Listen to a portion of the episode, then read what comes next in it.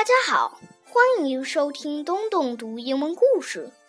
冬天来了，天气冷了，一不小心我们就容易着凉感冒。小朋友们，你们如果感冒了，是乖乖的听爸爸妈妈的话，多喝水，按时吃药，让自己快点好起来，还是一直闹别扭呢？让我们来听听恐龙生病时是怎么做的吧。 How do dinosaurs get well soon? What if a dinosaur catches the flu? Does he whimper and whine in between each achoo?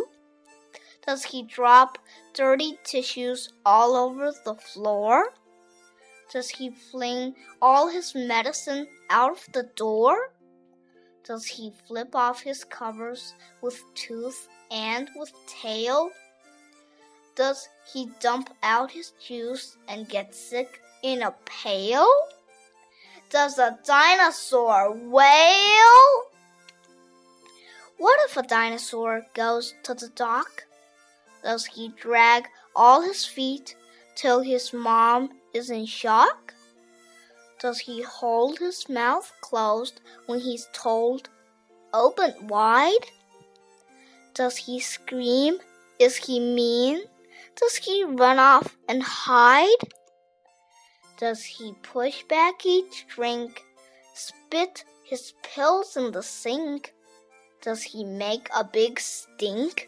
Is that what you think? No. He drinks.Lots of juice, and he gets lots of rest. He's good at the doctors, 'cause doctors know best. He uses a hanky on mouth and on nose. He snuggles right down underneath the bedclothes. He takes all his medicine without a fight. He closes his eyes. He whispers,Good night. Then Mama and Papa tiptoe out the door. Get well, get well, little dinosaur.